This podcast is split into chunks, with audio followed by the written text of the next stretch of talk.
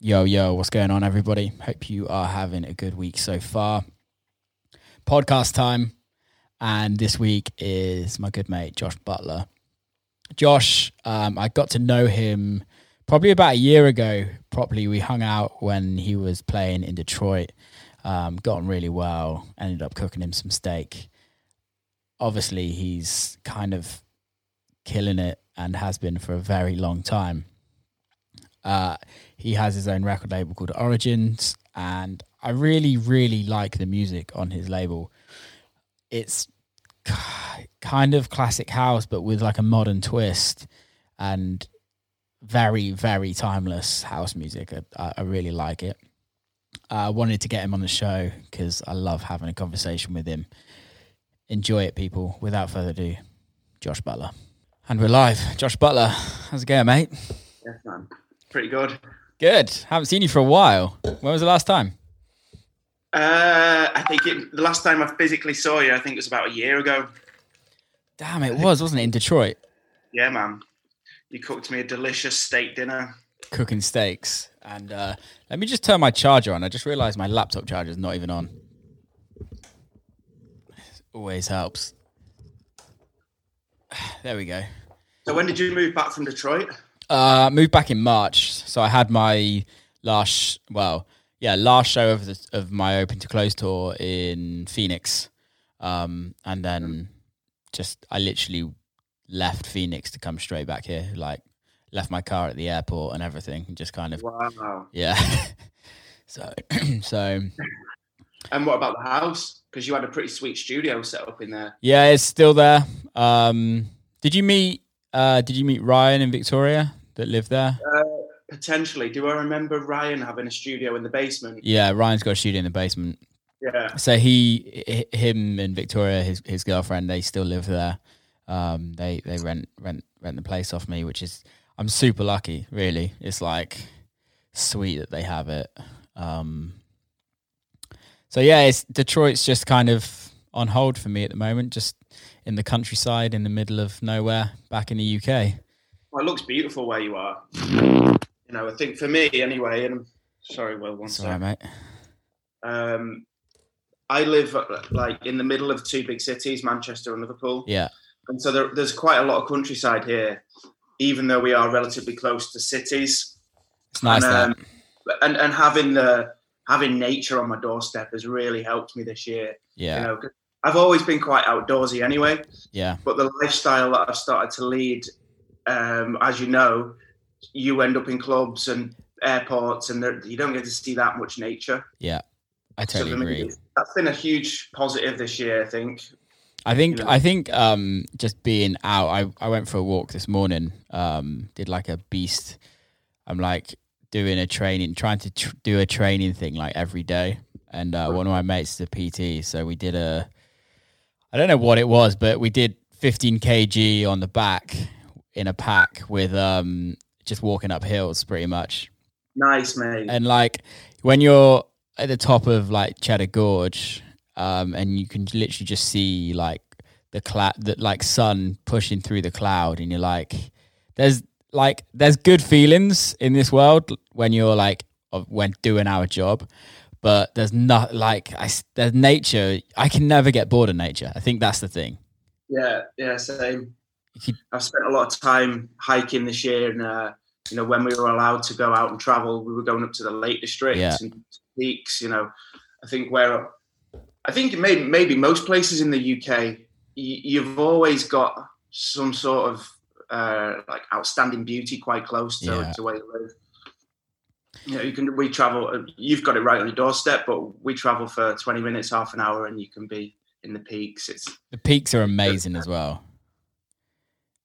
I uh, I used to my ex girlfriend lived up near there, um, and it was just like beautiful. It's like I don't know. There's just something about it. Do you think it's it's like kind of obviously this year has changed your life, but do you think this year has like kind of put a bit of perspective onto like where how you're going to live your life in the future like do you i know like as humans we're all very good at just like going back to normal right like shows come back in eventually, and then you were just back on the road and back doing the same thing. Do you think you're going to like change your life up at all? Yeah, totally. Because I feel very grateful to have traveled the world, but I haven't seen that much of it. Yeah. If that makes sense. Um, and from an outside perspective, you'll know what I mean. But for anybody else listening, uh, yeah, we go from airports to taxis to hotels to clubs, and then same again the next day. So I think in future I'm going to really take like three or four days in each place, especially places in South America. We Yeah, uh, went to Guatemala yeah, years ago, which was amazing. I'd love to spend more time there and explore the Mayan culture. yeah, Um, so just slowing down generally, you know. I think not not doing so many gigs, a healthier balance. I think that's the thing, isn't it? There's there's a point where like we're self-employed, like we have to earn money, right? And and we have to kind of pay for our bills, but we also earn pretty good money. To us, if you if you're doing if you're at a certain level, there's a certain level where you don't earn any money and you're still traveling around the world. Um, Yeah. But when you get past that point, it's it's okay. I think I think that's the thing for me is telling myself that it's okay to take a couple of days out. Yeah, man. I think you, you sort of touched on this in, in one of your podcasts with um, James Haskell Yeah, about slowing down and work rate and stuff. yeah, Because he's obviously a bit of a workaholic as well. yeah, He's spinning a lot of plates. And it um, it can get a little bit overwhelming doing that sometimes. yeah. I think for me, it's like I love it. I absolutely love it, um, and I don't know how to do anything different. Um, but I don't know about when you're like writing music. It's like for me, I have to always write music, and if I'm if I've not written a record in a it like for say a week, I'm like climbing up the walls. Yeah. it's like withdrawals. it's like fucking clucking out and like but I used to get that.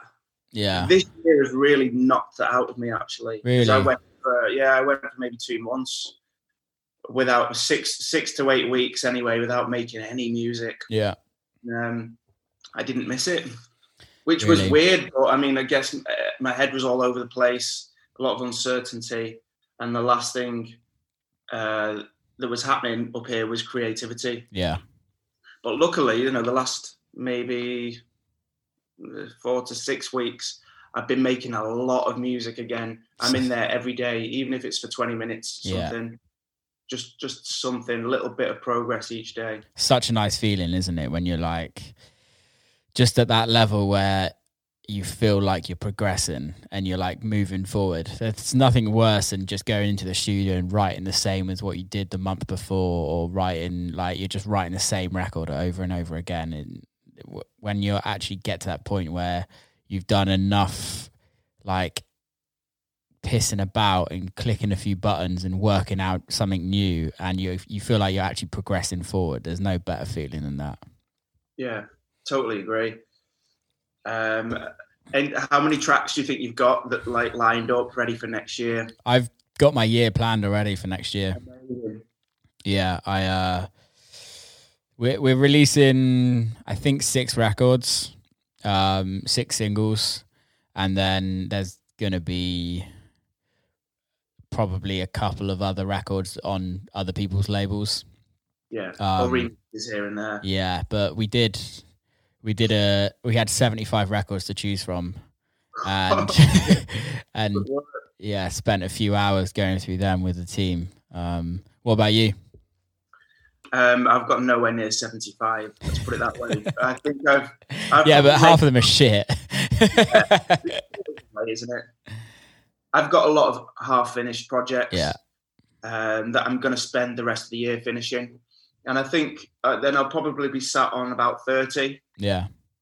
whereas I'll do a similar process to you. I'll sit down with somebody I trust and pick the best ones. What's your thoughts on releasing like EPs compared to singles now?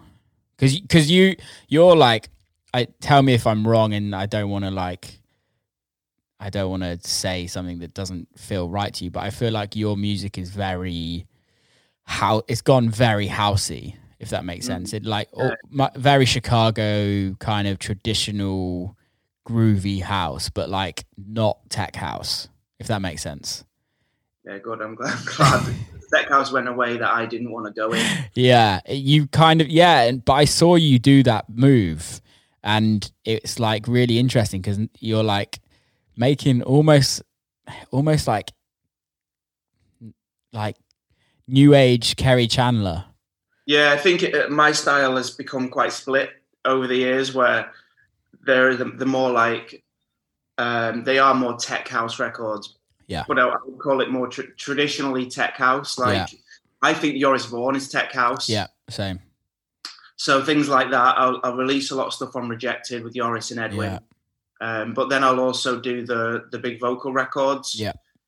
Um, wh- which I love. You know, I think one big vocal record a year keeps me satisfied Yeah, because they're quite big projects to go into a studio with uh, one or more singers sometimes. So, yeah. for example, the Han Lee record I did with Defected. I was just listening to that actually. I like it a lot. Really nice one. It's like classic, classic defected. That's what I expect from defected, but you just kind of had your little like spin on it, and it was really nice. It, it wasn't It's like uplifting record, isn't it? yeah, and it's not it's not tr- it's not a cheese. It's not what it's not a cheesy house record. If you know what I mean, it's just a good fucking house record, which which I like, and I think that's what you get. You do really well in your records. You might have a vocal that if somebody else made a record out of it, they're going to try and make it into some big piano house thing, whatever, Yeah. and just try and copy what everyone else do it does, and you don't. You just do completely the opposite and turn it into this cool, cool record, if you know what I mean. Which, which kind of tight makes it timeless.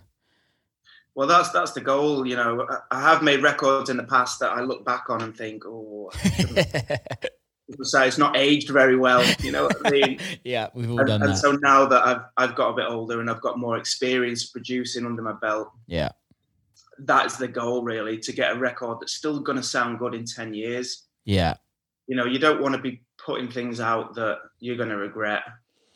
yeah. I totally agree. Um, we've all done it. Of course, and you only learn that that from experience. Yeah. So I like you had a massive hit with what was it called? What what a fe- Was it the, the Bontan mix? Yeah, the Got- Bontan. Got a feeling. Yeah. Yeah.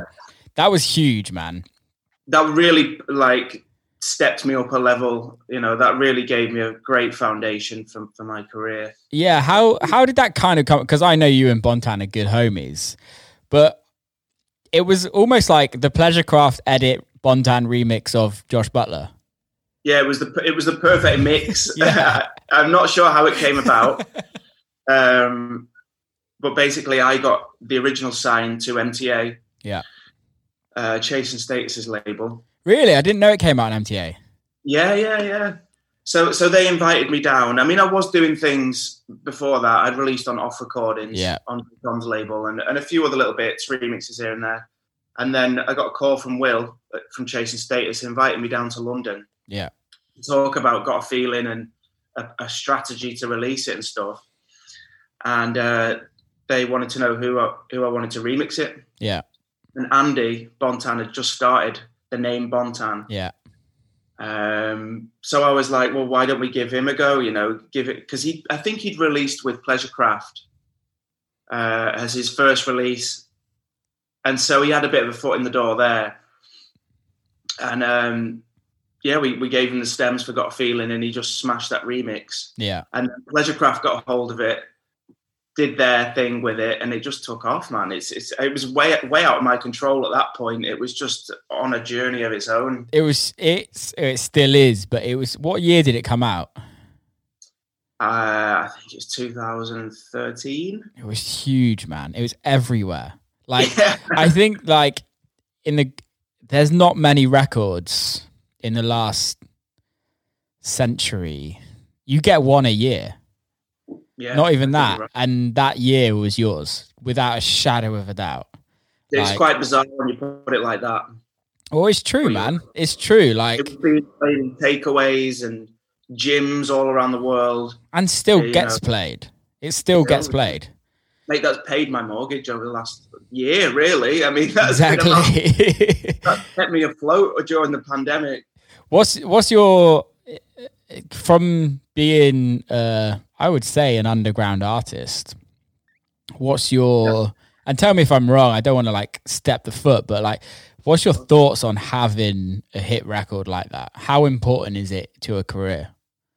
Um oh it's such a great question because I I took steps to uh to move away from that to be honest. It yeah. kind of worried me that it was taking off so much and we got a, a pretty big offer from Sony to re-release it on on the major labels. Yeah, which I turned down because I didn't want to be that one-hit wonder guy. Yeah, uh, and I knew that it would be very hard to follow that up. Yeah, you know, it's it's almost impossible to follow that record up because it was never intended to be yeah. with the success it was. So I don't know how I did it really. I could never do it again.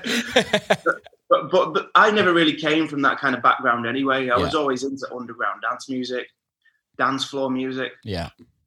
So I took conscious steps to start making underground records again, and well, I guess releasing underground records. Yeah. Because I was always making them. So I started to release things like No Frills on Madtech. Yeah. I don't know if you've heard that before. Yeah, I have. Yeah. A stripped back dub, basically. Yeah.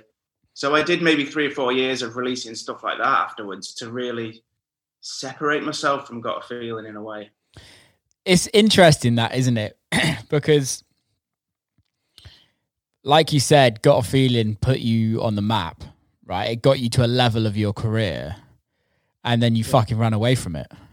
Yeah, I mean, because it's just not the music I I really make that often anyway. Yeah.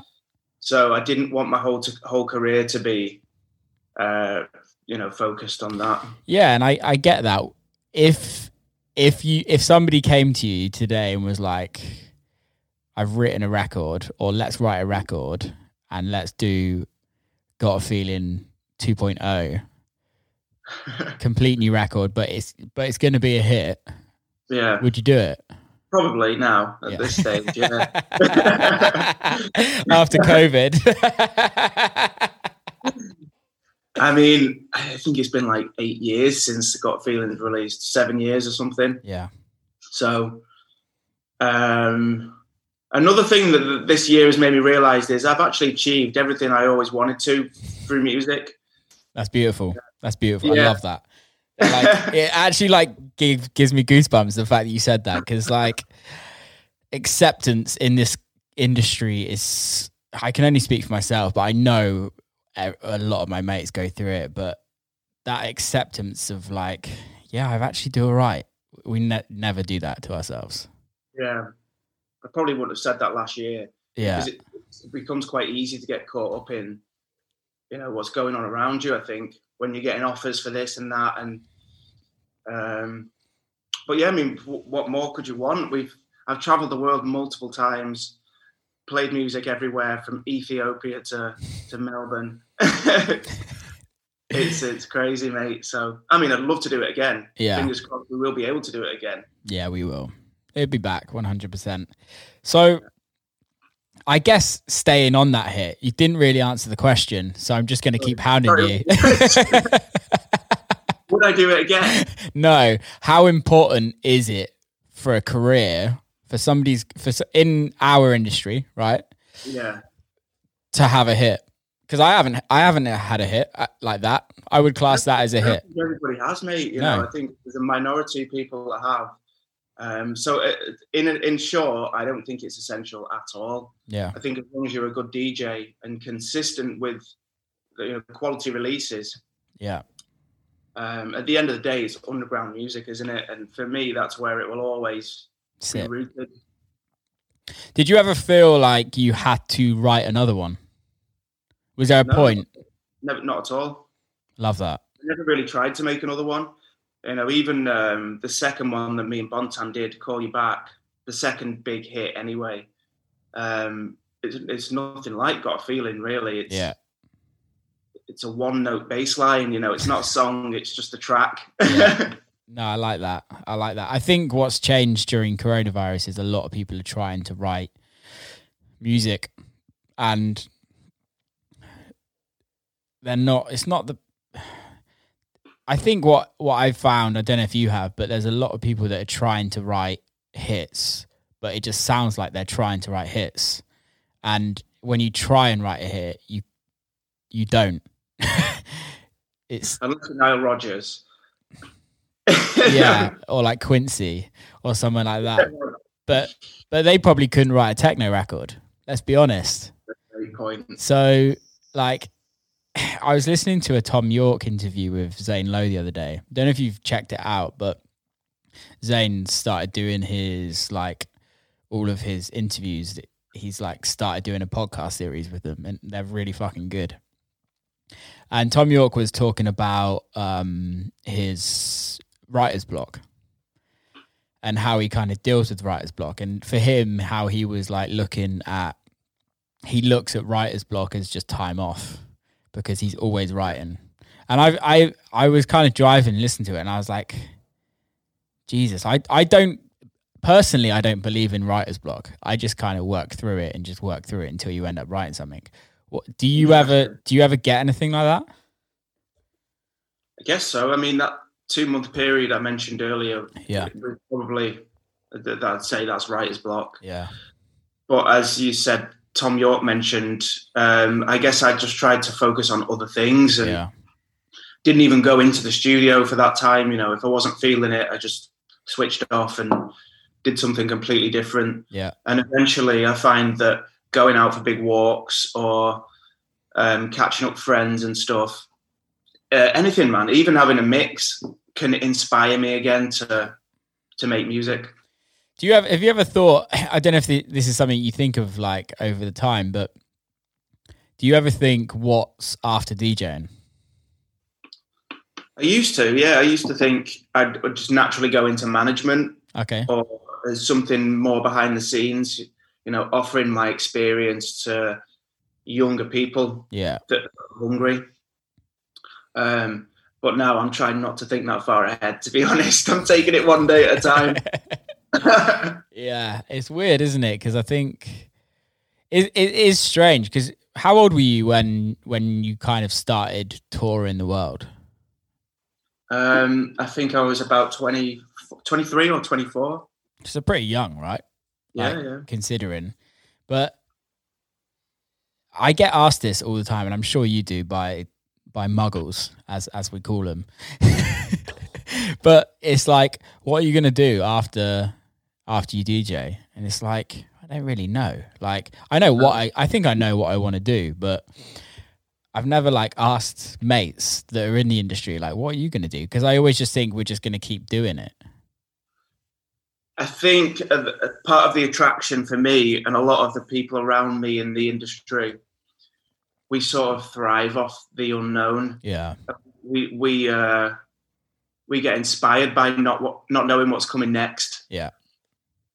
So uh, I think that's a big part of being in the industry is is who knows what's going to happen because I, I guess if you look back on the last twenty years of how the industry has evolved from illegal raves and you know whatever was going on to like a multi-million dollar industry with touring companies and agents and you know Yeah. the whole infrastructure imagine what another 20 years could do it's going to change a lot yeah, totally.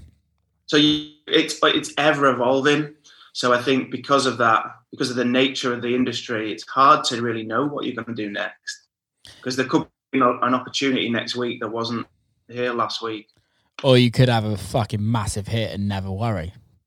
or that It is literally you just never know, do you? Just, I I like that. I I really like that because I don't know. It's just uh allows you to wake up and be excited every day because you don't know what's going to happen. That's that's for me. That's that's what I enjoy about it. what Uh, what would you uh or what did you think you would go into after DJing or you were you know you were tired of traveling so much Um, there's a couple of things I want to do. I want to. I really want to do like fashion. So I really want to have my own fashion fashion label. Um, I want to have a restaurant as well. I don't want to cook in it, but I want to have a restaurant. Yeah, you are big into your food. Love it. Um, you'd be a great restaurant owner. and also, I want to have a studio. I want to want to own like a commercial studio. Um, Okay. but in the middle of, I kind of want to get like an old, either build a, a, a like new modern place or an old like farmhouse, and kind Sick. of just do An analog studios type place. kind of like Devon, yeah, but not necessarily just electronic music. Or I want to kind of move it towards the whole like band kind of thing. So it's like you have like two or three rooms in there. People can come and stay, like vocalists can come and stay, bands can come and stay. You have vocal rooms, uh, you have like a live room, you have like a mixing room. Kind of do it like that Yeah, man. I love that idea. because I, I think Restaurant could be intertwined with this as well. Exactly, and I, for me is like f- during lockdown, I've actually done a lot of a lot of sessions in studios with other people, and I think studios can studios are like amazing creative places, for the studio to be to get the right vibe in a studio, you you you have to have like an environment, and I think sometimes when you step out of the studio door and you've got the world around you and it's fucking crazy and it's pissing down with rain and you've got ambulances and police and you've got homeless guys left right and center and like it's just not a it's just not a nice atmosphere to be around to be creative Yeah. and I think building, having something in the middle of nowhere where people, you don't even get like mobile phone service and you can just like completely switch off and completely just be in your own head. Some people don't want that for their creativity, but I think when you're, I, I'd like it to be like more of a project studio. So people come and write like an album. They spend like three weeks there and, and pretty much just write an album. Um, I, I actually did a very similar thing a couple of years ago. okay. I don't know if you're familiar with a guy called Charlie May. No, who's that? He's a little bit older than us. Charlie used to produce for Sasha, Okay, cool. so he made a lot of early uh, Sasha's early records. Yeah. And Charlie now lives on a farm um, in the West Country somewhere. and, Yeah. you know, it's exactly what you're describing. Basically, Yeah. he's got a studio in his basement or in, his, in this old barn. Um, he has like a little annex where you can stay over for a week. Yeah. and I went down with him and just made some music. And wasn't even really house music; it was a lot of electronica and Yeah. um, down tempo stuff. But I find being in that that environment really helps me because there was nothing round, uh, you know, n- apart from cows and a few farm dogs.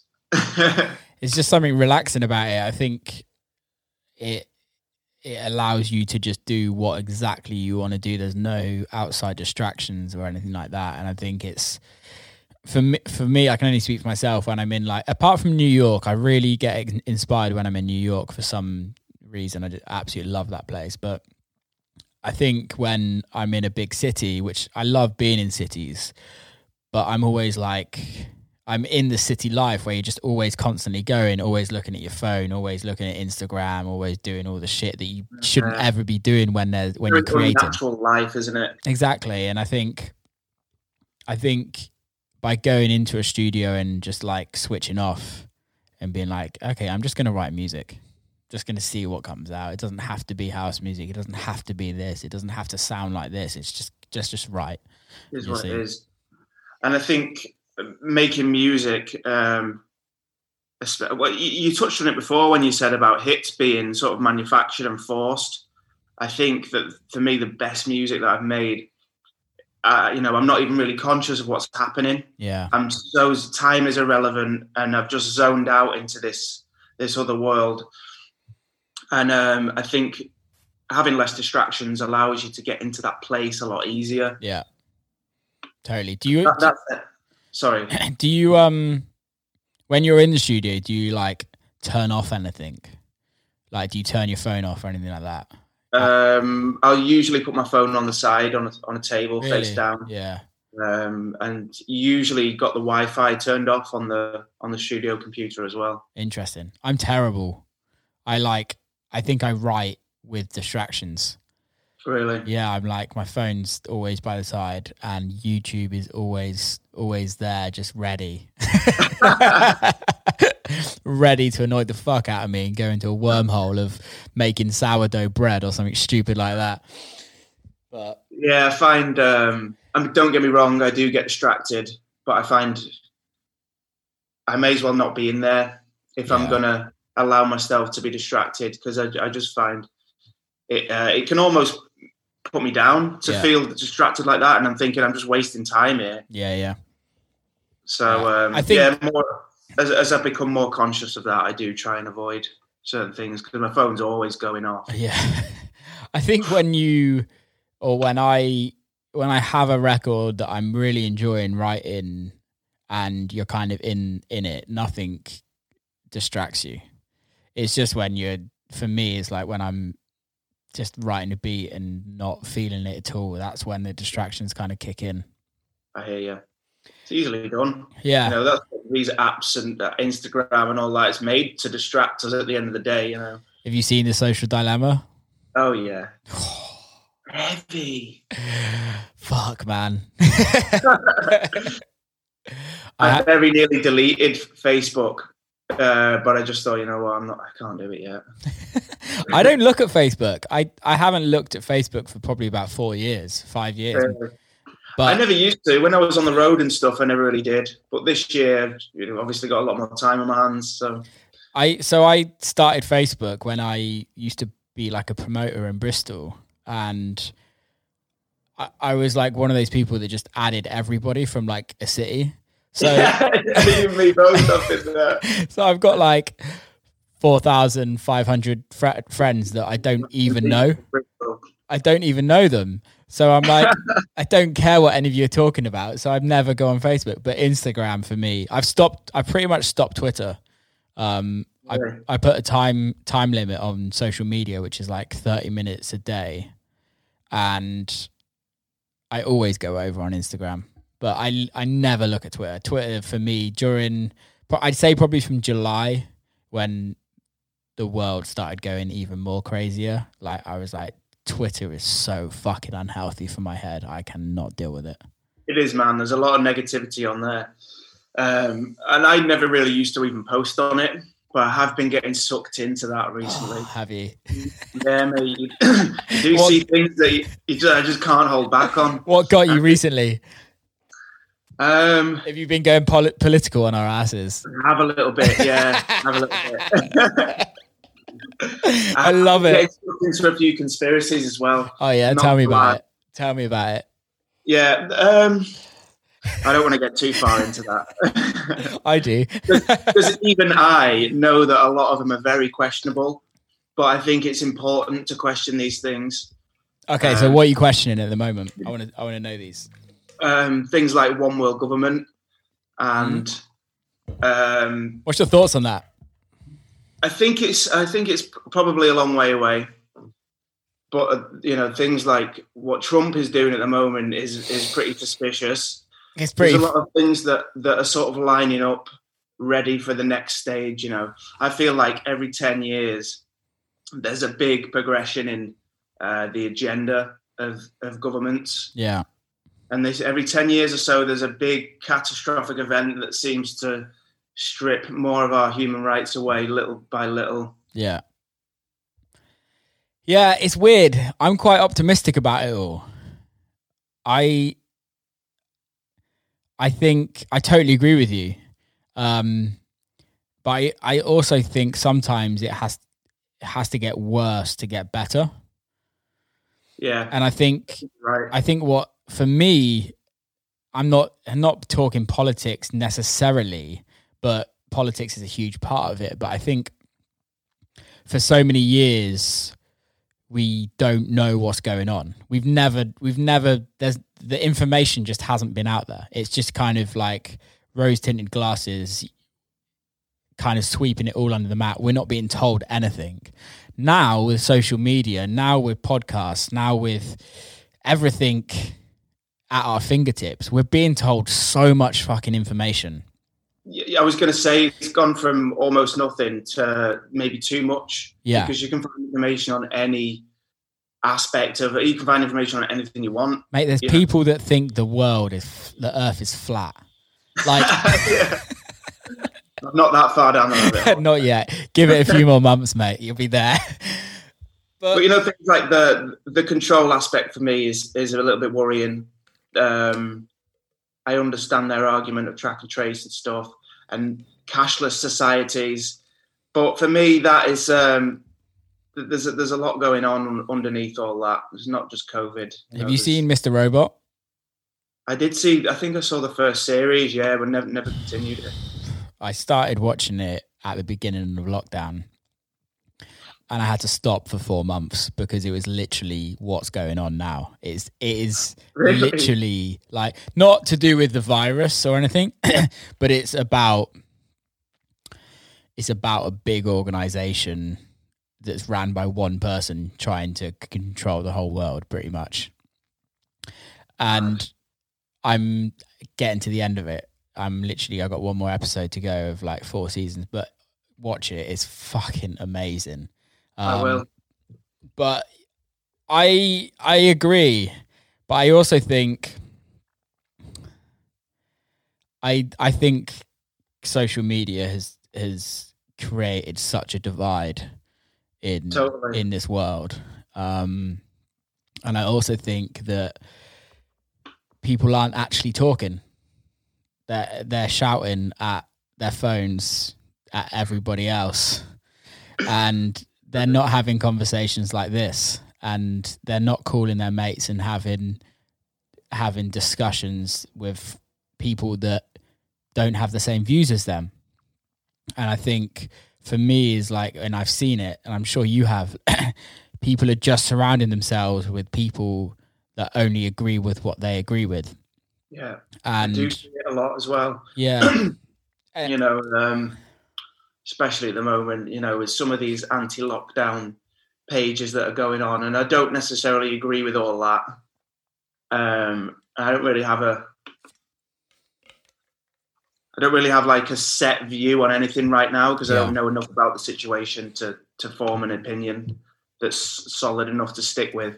But these anti-lockdown pages, that you know, they just he was one of these guys was saying the other day he's just going to go through and delete everybody that disagrees with him, basically. yeah So he's created this whole whole environment for himself that is just echoing whatever he says. it's so fucking unhealthy Surely that's not a healthy environment. it's like sitting at a dinner table and just having five of you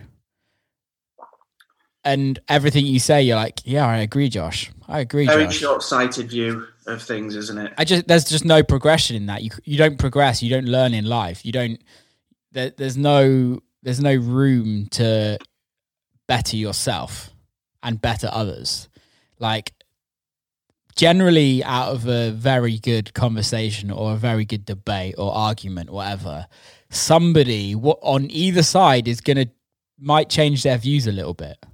And Yeah. at the end of the day it doesn't mean that any of them are right or wrong but it's because it's just opinions but that's the issue that i find is that if people don't agree or don't have the same views as you your class is wrong and then they don't want to be around you and you're like that's that's not real life No, I mean life is all about perspective, isn't it? yeah and um, altering your perspective. And if other people can help you just even see their perspective on things, it, it, it- that's what you said. It educates you and um, helps things move forward. Yeah, and I think it's about compromise as well in life. Like it's just like a relationship, right? If you if you're with your your girlfriend or your boyfriend or whatever, like you're not always going to agree with them, but you have to compromise for that relationship to get stronger. And it's Yeah. exactly the same in societies and communities. Um, but I also you being in the country, you I don't know, but you might have a bit more of a community around you. There might be a bit more like for me, there's a lot more of like of a very local community around here. Like you know all your neighbors. You can walk down the street and you know everyone. You can walk around, walk to the shop and guarantee that there's people there. When you get to these big cities, you don't get that at all. Like you don't even know the person that lives next door to you. And I think there's something that that doesn't promote a healthy society to a certain extent. What's your thoughts? Definitely not. Well, I'm, I don't think that really is. Uh, that there's a huge foundation of society missing there, isn't there? I think that places like London are held together by different types of relationships, usually financial relationships. Whereas, like you said, I live in a village as well. I think it's a it's a bit more populated than where you are, but I'm friendly with my neighbours and go to the shops and see the same people every day. You know, and there's there's a charm to that. I think. Yeah, man. I'm I I want to live in New York again, but eventually I just want to live in the fucking middle of nowhere. Not have any neighbors and then just like see the odd farmer and wave at him. Yeah, in his tractor. Yeah. and his dog. It's a nice way of life, mate, I think. Um, I'm a big believer of simple life and um, I listen to a lot of reggae music and really respect that way of life, the, the Rasta culture. Yeah, I don't know much about it. What what's it? You about? know, there's obviously other cultures as well, but living off the land, yeah. um, not overindulging um, communities is huge. Unless it's weed, and then just fully overindulge in that. That's a shout. but you know what I mean. Yeah. Um, I, I, grew up in New Zealand as well. Oh, I really? I did not yeah, know that. I went to school in the in the north of New Zealand, a small town called Kerikeri. Uh, it's a fishing town. Okay. And I think a lot of those values come from there as well. Yeah. You know, Maori culture is very similar. It's beautiful. So um what so let's let's let's let's go back to all of that. Okay. Are you technically a New Zealander? Um I have a permanent residency for New Do Zealand, you? but I'm not a citizen yet. You okay. know what? I've actually booked a flight for December. No way. Yeah, mate. I booked a one way flight. I'm really? for a few months. Yeah, not forever, but I'm going to go back. My dad still lives in Auckland, you see. Oh, okay. So I'm going to spend Christmas with him. Nice. Um, and probably ride everything out until March. Over then there. reevaluate the world. Man, that's going to be amazing. Yeah, I can't wait. I've only been once and I loved it. Um, but the guy I actually went on a walk with today last year, he did the Te Araroa Trail. So it's like north to south. He ran like 3,000 kilometers north to south. Shit, man. All, all from the, all down the North Island, then all down the South Island, all across the mountains and everything. That's a mean feat. That. Yeah, it's a it's a killer. So how long did it take? Uh, 55, 56 days, I think he did. Jesus, man. Yeah, he's averaging like fifty to seventy kilometers a day, just hammering it out. rather him than me. Um, yeah, I don't think I'll be doing that. So, ha- so how why New Zealand? Is your dad from New Zealand? My dad just always wanted to move there. Okay. You know, as long as I can remember. Um, my dad was in the Merchant Navy. Oh, okay. When he was a bit younger, you know, probably early twenties. Yeah. Uh, so he saw a lot of the world and fell in love with New Zealand. And yeah. um, pretty much all of my life, I just remember him singing its praises and always wanted to move there. He got a job opportunity when I was thirteen. Yeah. So we moved over. And at first, I was quite reluctant to go. Mm-hmm. Uh, you know, I had really good friends in school in the UK and stuff. Um, but within six months of being there and you know settling into school and what have you, mate, it was the best thing that ever happened. Yeah, puts a different perspective on life, isn't it? When you, you when you go somewhere that completely changes your life up again and it's different opportunities and things like that. Where how did you get into house music in New Zealand then? Well, I was already into electronic music. Okay. From, from being in the UK, um, and it wasn't a massive thing where I lived. you know, most people in my school were into hip hop. Okay. Um, was drum I mean, and bass big? Say again, mate. Was drum and bass big then? yeah, it was. Yeah. Drum and bass was huge. Still is. Yeah, it's massive out there. Um, I mean, house music is now, 15 years later, uh, which is usually the case in New Zealand. They are a little bit behind with music. Well, Australia's but, still playing Men from Down Under, mate. So come on. but but but I really like that. You know, I think again that is the charm of of the place. You know, they're not um, less is more, maybe. It's so far away, and it's from anything. Yeah. It's just kind of on its a little own. bit disconnected from the world, which, is why my dad always loved it so much, and that's now why I love it. Yeah, Um, I'm lucky enough to, to go back there and, and tour every year.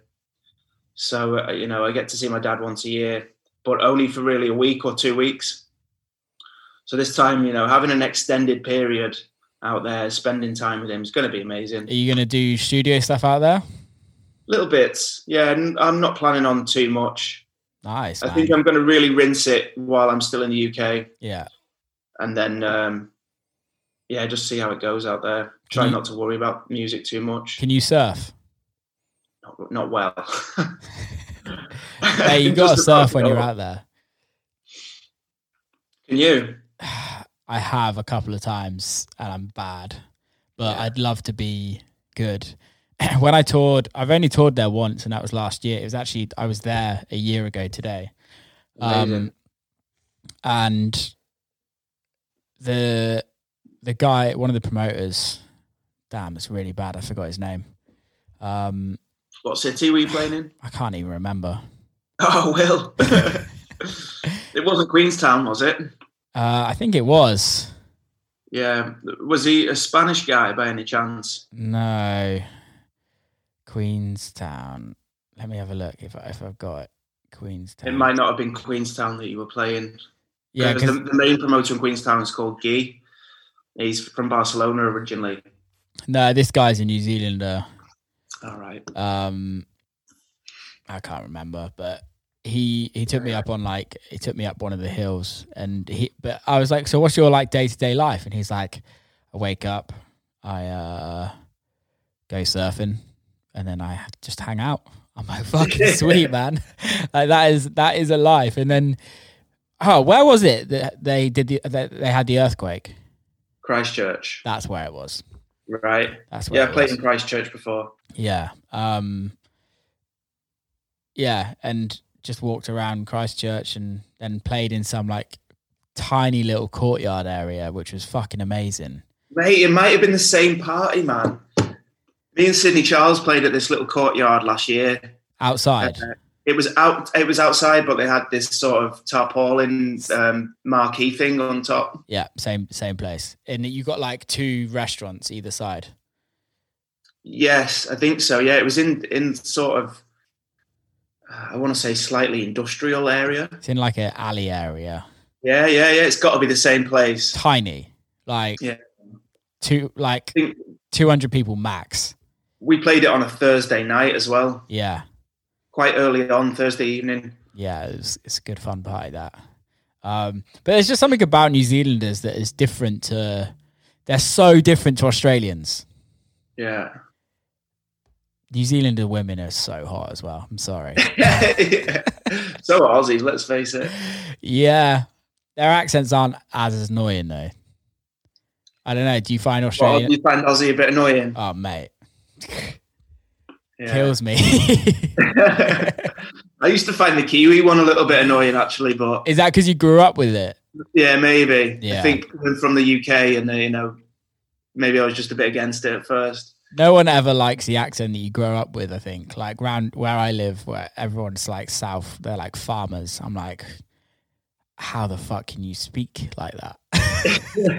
but then I go up north. I love northern accents. Love it. So it's like, yeah, exactly. Done. Um, yeah, well, you know, one of the beauties of having an English accent of any sort when we travel, you know, it seems to go in our favour, right? especially in America, is I don't understand that in America though. Like how much people like the English accent. Mm. It's like, I, what is it? Is it from like? I think it's like movies, and Yeah. it's Hugh Grant and cheers, cheers, Hugh. One for the team. not that I sound anything like him, but Americans don't know that. no, they don't. You just put it on. I think I I was ta- I don't know who I was talking to the other day. I think it was on a podcast, and they were like, "Has your accent gone more English?" And I was like, "Probably." My mum would say because like sh- my mum always takes the piss out of me when I come back that I've got a bit of an American twang. It's like it's the last do. thing I want. you do tend to pick it up. Yeah, it's like you have to change the like what you say, like just so they understand you. Yeah, of course. Like I n- never forget, I was I was at my place in Detroit. and One of my friends was there, and a mate called from England, and I had a full on conversation with him, and she was like, "What the fuck did you just say?" It was like a whole new language, and you forget how much slang there is in British language compared to Amer- Americans. Don't use slang, like Yeah. they they actually use proper English. We don't. I mean, if you heard me and my mate speak around here, it would probably sound nothing like what what this Yeah. sounds like. It's hilarious, isn't it? I love Yeah. it. I love that in England you you can literally drive an hour and you can't understand the other person. Yeah, man. You you can drive less than twenty minutes here Yeah. in the northwest, and the accent changes. It's bizarre. You can be in the same town, and two ends of the town have different accents. I love that so much. Right, let's talk about Origins, yeah, let's do it. your record label. Um, when did you start it? Why did you start it? How have you found it? I started it about four years ago now. Yeah. um, and I, and the reason was I, I was a little bit reluctant to do it at the beginning, but I started to make friends somehow. I started to make friends with people like Kerri Chandler and Marshall Jefferson, Todd Terry, you know, the old school American boys, and I was just obsessed with the roots of house music. You just like literally just like rolled off your tongue like three of the biggest legend, legends in house music, just like just like that. Well, believe it or not, Marshall Jefferson lives about thirty minutes down the road from me now. What? He lives. He's in England. He lives in in Prestwich in Manchester. Yeah. What? bizarre. So that was one of the key factors in all this happening. We started going for Pizza Express every Thursday night. Me and Martin Jefferson. mate. Where's he's? Is he from Chicago? Yeah, yeah, that's right. That's like, why the fuck would he go to Pizza Express if he's from Chicago as well? I think the reason he moved over here anyway is because he was getting so much work in Europe Yeah. and the UK. It just didn't make sense for him to be traveling transatlantic every weekend. That's the reason why I moved to Detroit. There you go. Pretty much makes so much more sense. So anyway, uh, yeah, I launched the label with this Heroes of House series. Well, this amazing artwork designed um, of like Kerri in this superhero outfit, and uh, check it out if you've not seen them online. Yeah, I've not seen that. I'll, yeah, I'll send them over to you actually. Yeah, man, please. So um, the label, uh, hence the name Origin, started off as a bit of a celebration of house, really, and the, the roots of the music, because it was kind of at the time the whole tech house thing was morphing into this this new sound. Yeah. It's more Americanized EDM sound. Yeah. And so, this is probably a key factor in what you was- you started the conversation with. You know, talking about my detachment from from that. Yeah. Um, and then since then, the labels just it's continued, and I mean the how the roots of house thing is slowly, you know, transformed into something more modern. Yeah. Um, but I've I've been had the privilege of releasing like Groove Armada, Yeah, um, so old old legends like that, as well as up and coming producers um, like Jimmy Switch. Yeah. he's got a very lovely beard as well. Yeah. Do you know Jimmy? No, I don't know him. Jimmy's got one of the best beards in house music. As in, motherfucker. So um, yeah, mate, just just been um, it's been a bit of a journey now. Yeah, four years. We've released every single month. nice. Um, quite a range of styles, all within house music. Yeah. Um, Do you enjoy it? I do. Yeah, I really enjoy it. How how, sent, how does it work? Sorry, carry on. I was going to say that I, I get sent a lot of music from Yeah.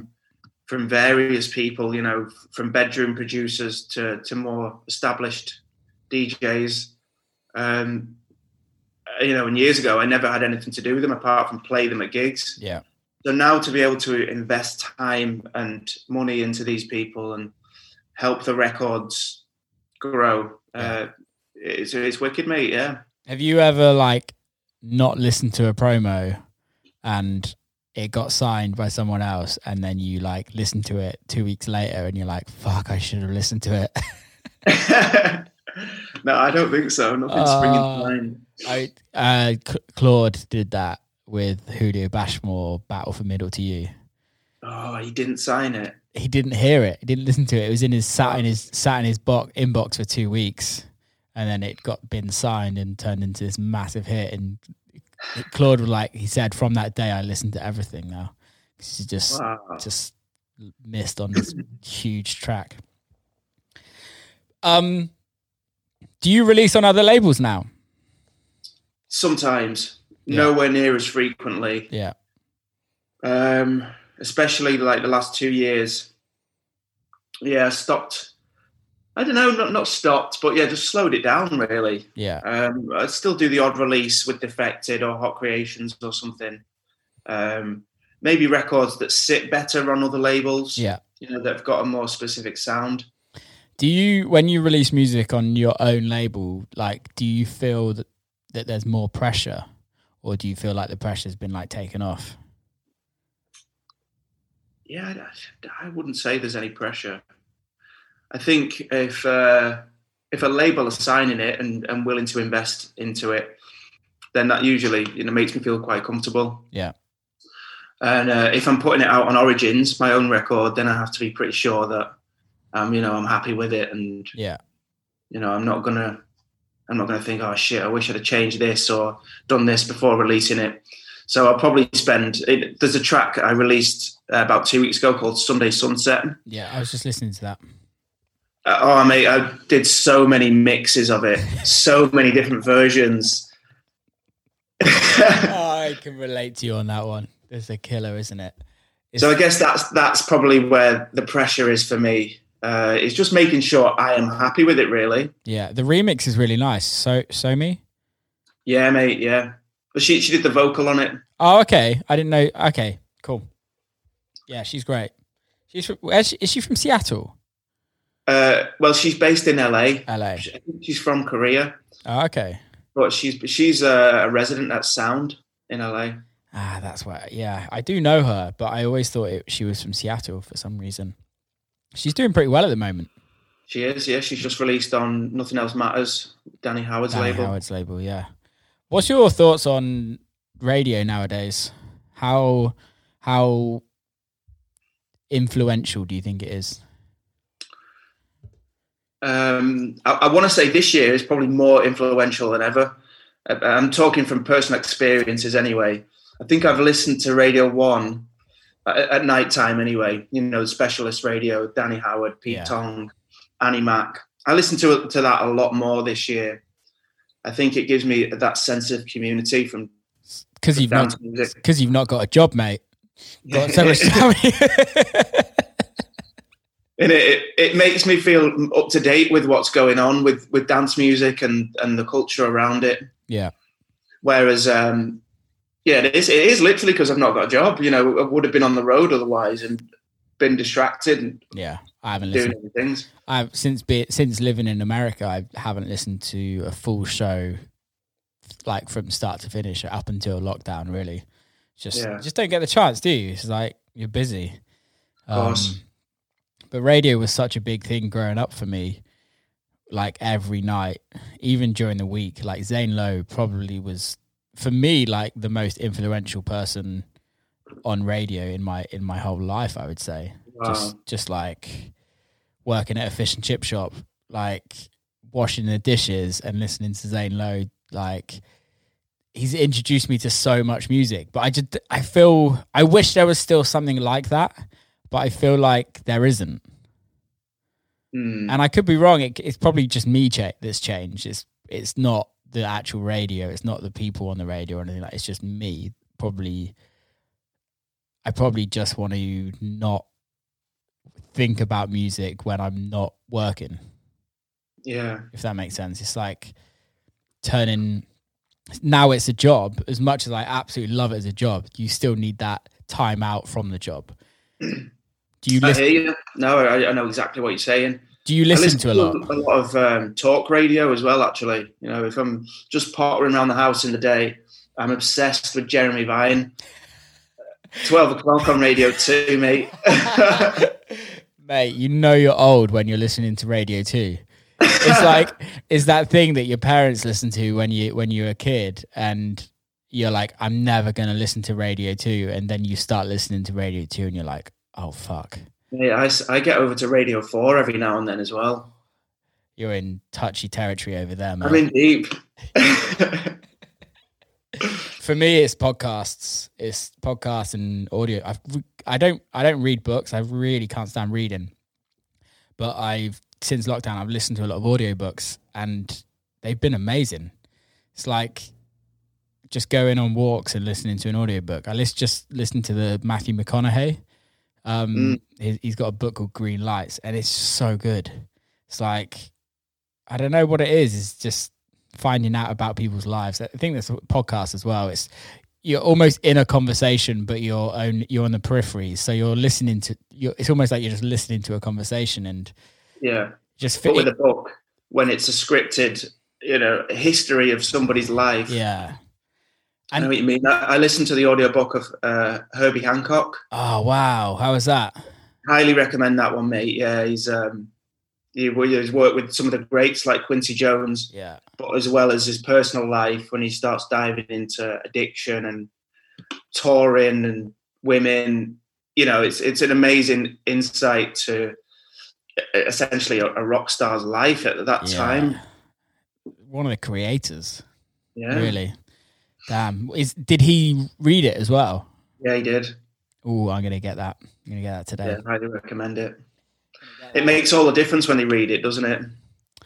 Yeah, it's. I tried to. There's like a Jay Z one that I tried to listen to, and it's not Jay Z. And I literally got five minutes in and was like, I can't deal with this guy's voice. Like, it's Yeah. just, it's not Jay Z. Needs to be. If it's talking about somebody's life, although I, I listened to the Steve Jobs one, and that was a biography. It wasn't an autobiography. It's a biography, and the guy t- that read it was the guy that I don't think it was actually the author, but he somehow read it in a way that kind of felt real. Um, Yeah. But I guess it's written in third person about Steve Jobs yeah, rather than like the Jay Z one. I imagine is is talking about him. it's trying to. It's not trying to be him, but it's it's almost like documentary, and you're just like, ah, it's just is too American for me. Really, it's just like it's like those cooking shows where this like just not just doesn't feel right. This isn't human. Um, so off to New Zealand for the rest of the year. For three fifth three months. When you going? um, I leave on the third of December. Nice. And I've got a quarantine for two weeks when I arrive in a, a, a quarantine facility, as they call it, which I think is essentially a hotel room. Yeah. Um, so I'll be locked in there for two weeks and then be free just before Christmas. That's perfect. Yeah, mate, can't wait. Have you got any siblings out there or anything? No, no, my brother lives in Manchester. Okay. I think his plan is to go over there eventually as well. You know, my brother's just been made redundant, so he's thinking, uh, you know, should I go back? And I think if he went back, he'd stay for good. Really? Yeah, It's, it's an attractive life, especially in these weird times, right? Just not knowing and going back to that simple life. It's like, fuck it. Why not? man. Why Growing not? vegetables on a little allotment, you know, self-sustainable life. I think that's that's where I see my long-term future anyway. Yeah. Have you have you not have you realized that since since not earning the amount of money you usually earn through tours and everything like that, have you realized how little you actually need to spend money? Hundred percent, hundred percent. I mean, I think I was spending most of my money on touring. Yeah. It's weird, isn't it? It's it, It is weird, man. You know, I was actually looking at bank statements and all that boring stuff the other day, but realizing the majority of what I earned was just going back into yeah. to traveling and you know living on the road is not cheap. it's it's wild because I there's there's there's a few tiers in our career, and when you're at the top of the top, like the like headlining festival kind of top, there's so much money there. Yeah, But even like one tier below, it costs a lot of money for you to just keep touring and touring and touring. And that's the thing that I find is like I remember like a few months ago, I was talking to my manager and was like, "Mate, I've only spent thirty quid this week." I'm like, "How? How have I only spent like?" It's much cheaper to live in England. Like groceries are so much cheaper than the than the US, but like you just spend so much more money and have nothing to show for it. And it's not like I would be buying like expensive clothes or fast cars or um, that's not me. I'm not into or even shitloads of studio gear. Like my studio in Detroit is nice, but there's no gear in it. It's literally just a a table that I made out of a door, and that's it. it was as well. It now is. you mention it, I remember that. Yeah. Um, that's funny man. But it's wild, isn't it? Like I've realized a lot. I wonder if we tour less.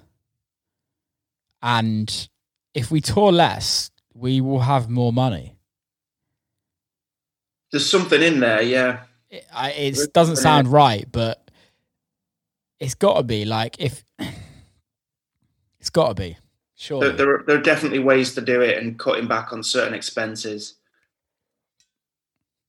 yeah, I remember the first first big tour of America. I was literally like, I would take the cheapest flights because you had to, yeah. and like doing three flights to get to like one place with like three connections, and you like literally spend like eight hours traveling to get to one place and you're like oh. the first gig i did in america it was at uh, don't sit on the furniture in miami. Classic. Which as you know is a tiny room.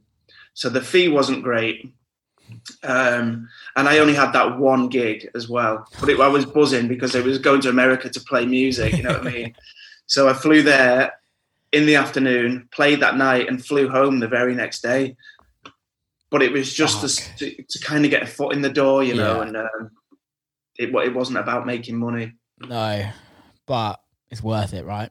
It is worth it. You know, America's become such an amazing, amazing place for me. You tour a lot there, right? You did, yeah. Touring. I was touring. I was probably touring there more than the UK and Europe. Yeah, same. I love it over there, man. Especially the West Coast.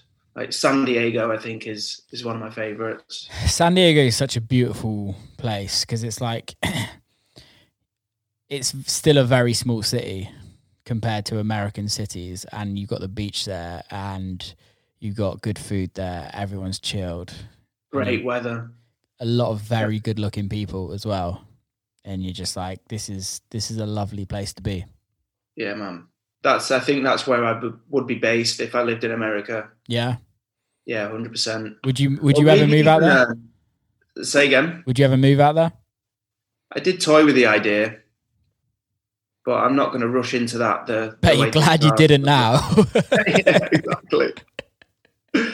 Especially in California, man.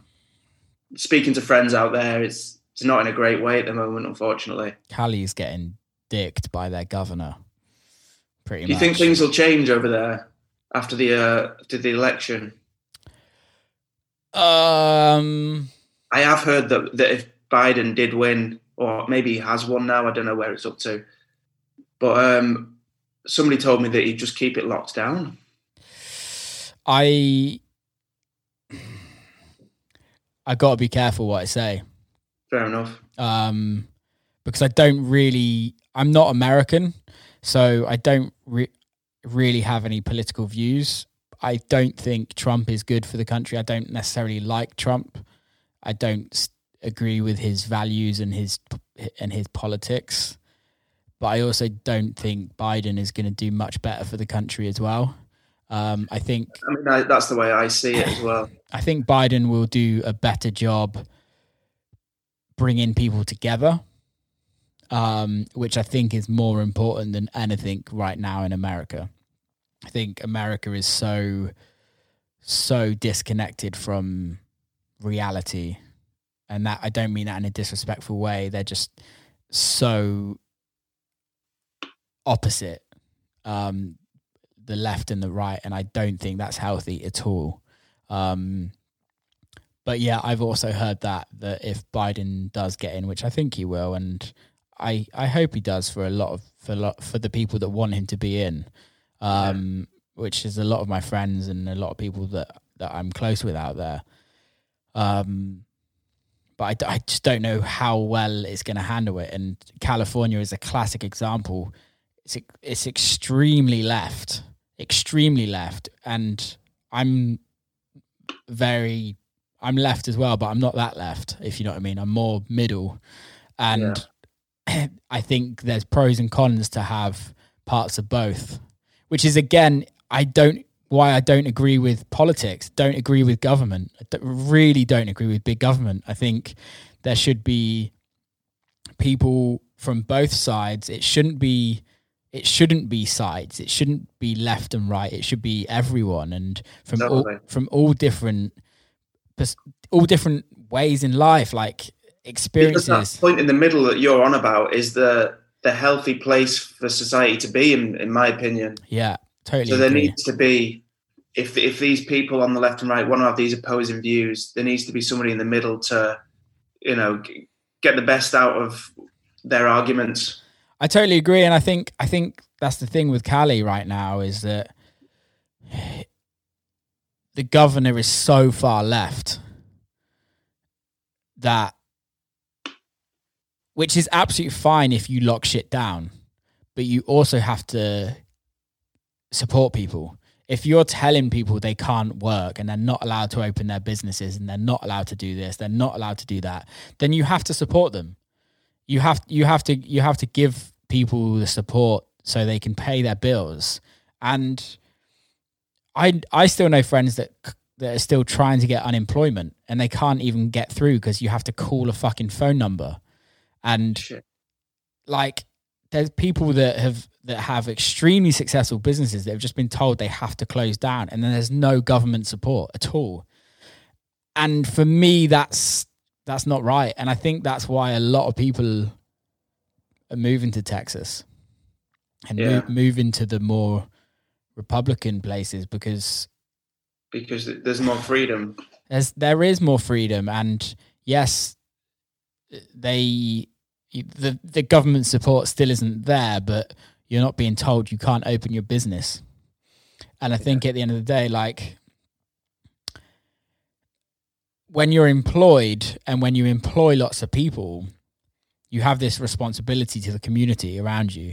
And the responsibility is that you're giving the community a service and you're also paying taxes, people that are working with yeah, the people that are working for you are paying taxes, you're paying their wages, you're paying for their family you're paying for their kids to go to university, you're paying for like life for other people. And when that gets taken away, you take that community away.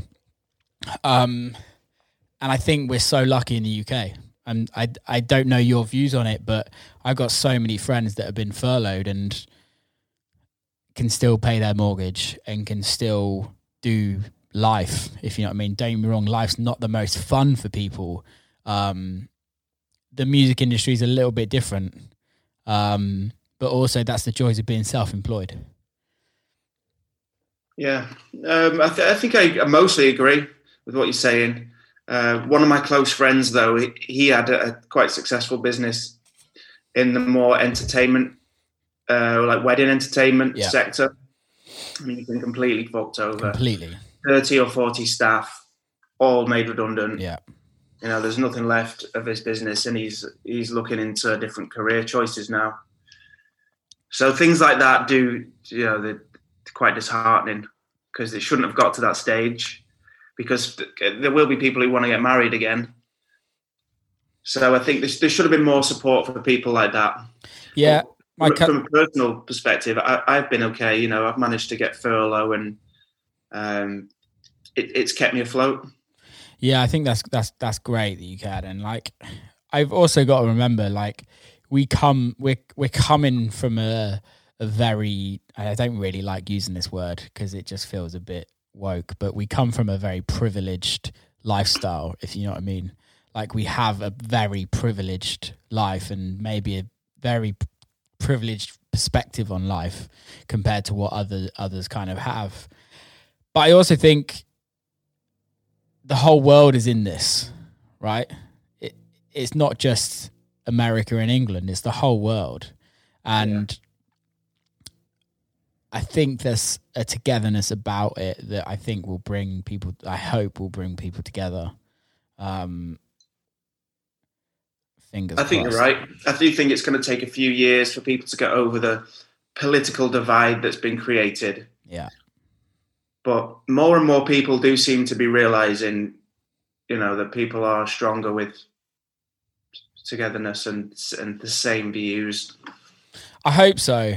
I hope so because I've, I've I don't know about you, but I found the politics in the UK is starting to turn more and more how it is in America with polarizing views and everything like that. And I just think it's really unhealthy. I don't know Yeah, what you think. is.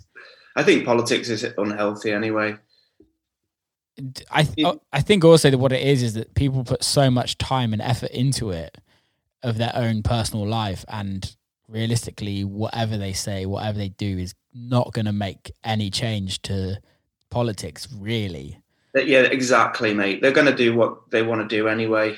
there's there's been no politician that's done what they've said. No, they've made it quite apparent that they're just going to make their own rules. Yeah, and I think if you can accept that in your head, that you know what these fuckers just don't do anything anyway. Like whether they're on the left, whether they're on the right, whether they're in the middle, or whether they're fucking on Mars, they're still not fucking doing anything.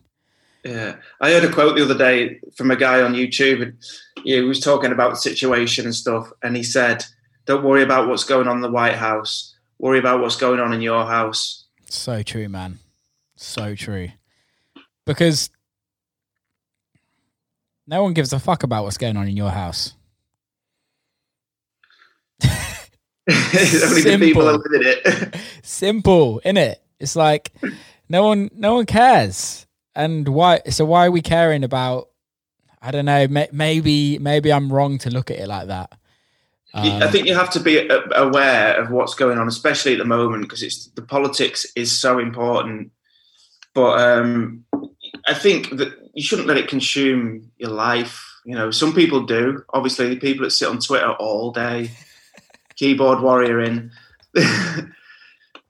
I feel sorry for people like that. Sorry if any of you are listening to this. I Yeah, stop just, it. if that's you, go out for a walk. You know, put, put an audio book on and go for a walk.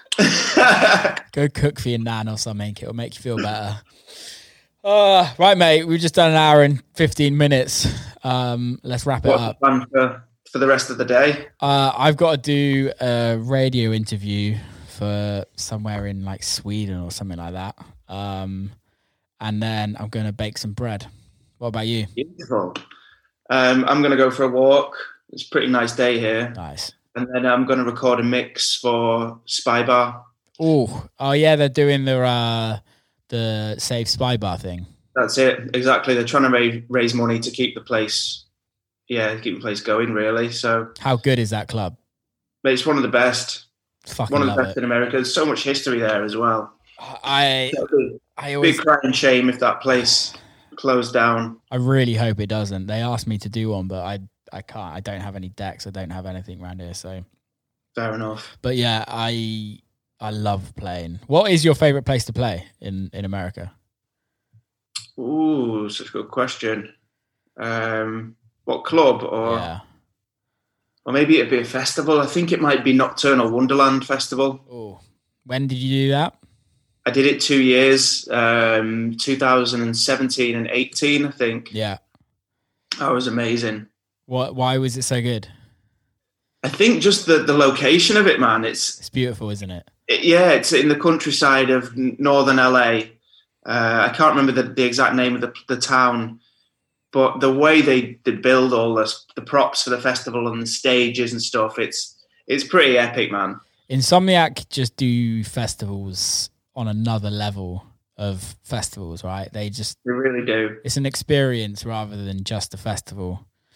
And although there's like some great music and some really shit music, that's that's just festivals, right? But Of course it is. Yeah, you know. they, they it, it is. Have you done EDC?